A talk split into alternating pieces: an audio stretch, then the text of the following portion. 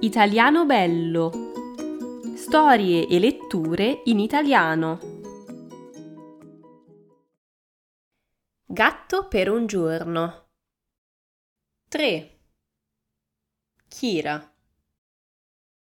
L'idea di andare dal veterinario proprio non mi piaceva, ma probabilmente lui era l'unica persona che poteva aiutarmi. Almeno lo speravo.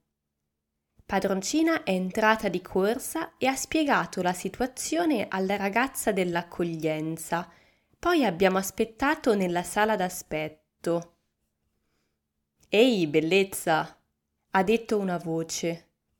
Di fianco a me c'era un grosso gatto rosso dentro un trasportino. Era sulle ginocchia di una ragazza con i capelli viola. Dici a me? Gli ho chiesto. Il gatto mi ha sorriso. Certo che dico a te, bellezza. Che ne dici di fare due passi insieme stasera, io e te, al chiaro di luna? Oddio, un gatto stava flirtando con me. Mi dispiace, io non. In quel momento la ragazza mi ha accarezzato. Che bel gattino! Grazie, ha risposto padroncina. Ma non è mio, penso che sia del mio vicino. È entrato in casa e all'improvviso si è sentito male. Oh, povero micino.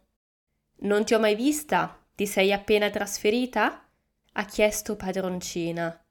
Il paese è piccolo e lei conosce praticamente tutti. No, non abito qui, abito a Roma. Sono venuta a trovare un'amica. Ma stamattina Romeo non ha mangiato e mi sono preoccupata. Lui mangia sempre. Mi sembra caldo, forse ha la febbre. Signorina Albacchiara, ha chiamato una veterinaria. Devo andare, mi ha fatto piacere conoscerti. Anche a me, ciao. Oh, meno male. Non mi piacevano i gatti neanche adesso. Dopo cinque minuti era il nostro turno.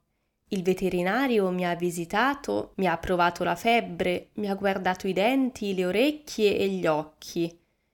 Niente. Per lui era un semplice gatto in ottima salute.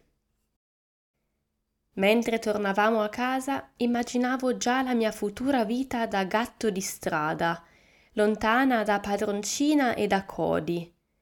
Non potevo certo restare da loro in forma di gatto. Ma che cosa avrebbe fatto padroncina? Avrebbe preso un altro cane? Quel pensiero mi faceva star male. Disperata ho iniziato a piangere.